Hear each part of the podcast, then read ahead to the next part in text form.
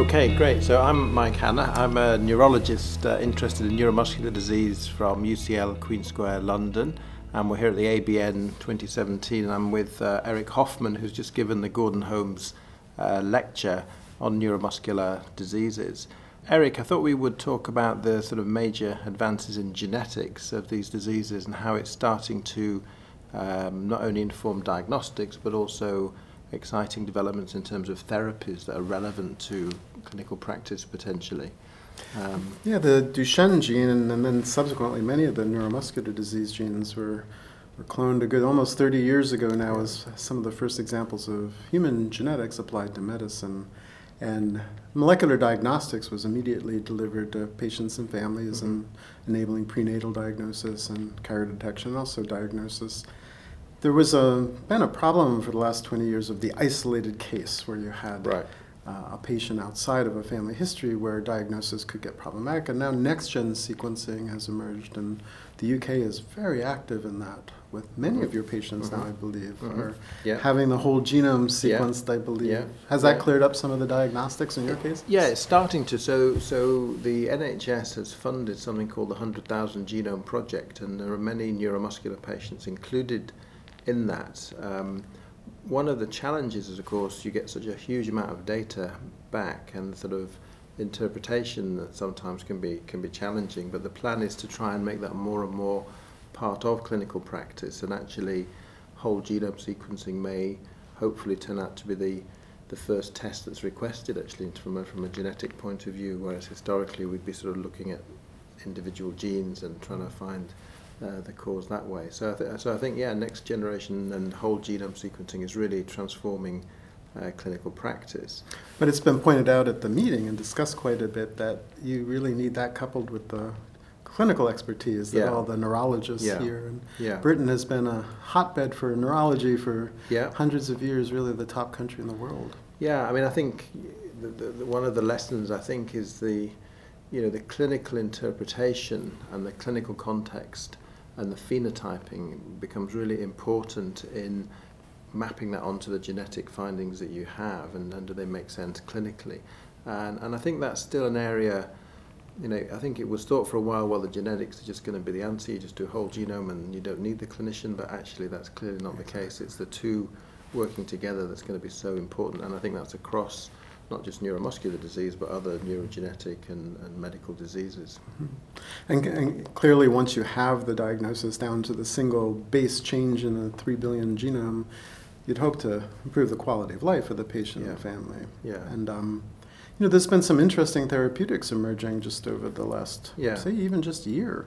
Yeah. Some of those are targeted at actually repairing the gene defect or compensating for it directly.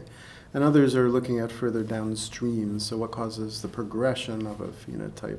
Yeah. So one that's being talked about at the meeting quite a bit is this new SMA drug. Maybe you could explain that a bit. Yeah, so this is a drug which enables exon skipping of a particular...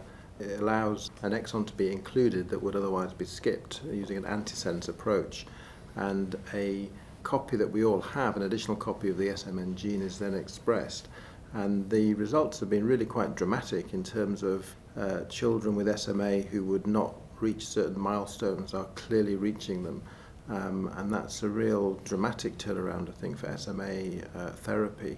Of course, it has to be given intrathecally at the moment because of the need to deliver it to the spinal motor neurons, but I think the next step in that will be the development of different chemistries to allow systemic injections. I think the other interesting, perhaps more future development is the whole area of gene editing as a potential therapeutic intervention.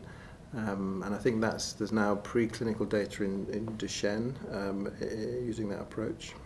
I think the gene editing will probably require some complicated sort of gene therapy. Yeah. And so it's always going to be an issue of how do you deliver all the machinery you need to do gene editing throughout muscle, which is one of your largest organ systems. Yeah. Yeah. It might almost be easier, like in the SMA example you gave, where you could deliver more locally and endothecally, more to the cells that that really need it. Yeah. So yeah, but there's nothing, no clinical applications that I know of in gene editing so far, just as you mentioned, just the preclinical. I think another thing that's been discussed is the whole cost too. I mean, with the SMA drug that you just described, that is, the list price is $750,000 a year per patient. Yeah. And you know, how do you make a drug that's so expensive accessible to all the patients that need it?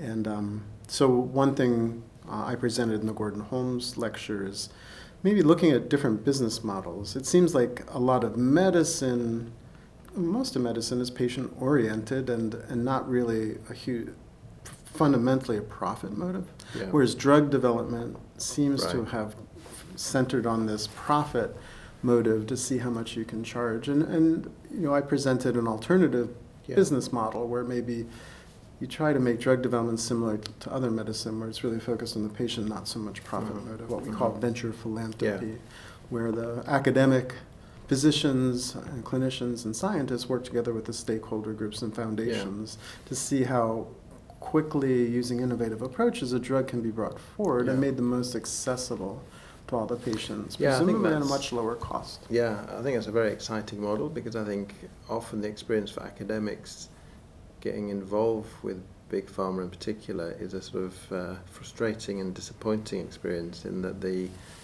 as you say, the sort of the things that drive them are essentially towards profit, and I think your model is a sort of nice balance between a pure academic agenda and a pure money sort of big pharma agenda. So I think, and you've shown that it can work with the example that you've used. Yeah, we're developing a potential replacement for glucocorticoids, which are among the most prescribed drugs, but they have so many side effects, particularly in children. Yeah. And it seems through working with foundations in this venture philanthropy model, we have developed a possible replacement. It's in clinical trials in Duchenne currently, and Newcastle University is a key partner in that, and they just received a Horizons 2020 grant to do the phase 2 trials. So it'll be interesting to see how that works out and how far we can take the venture philanthropy model.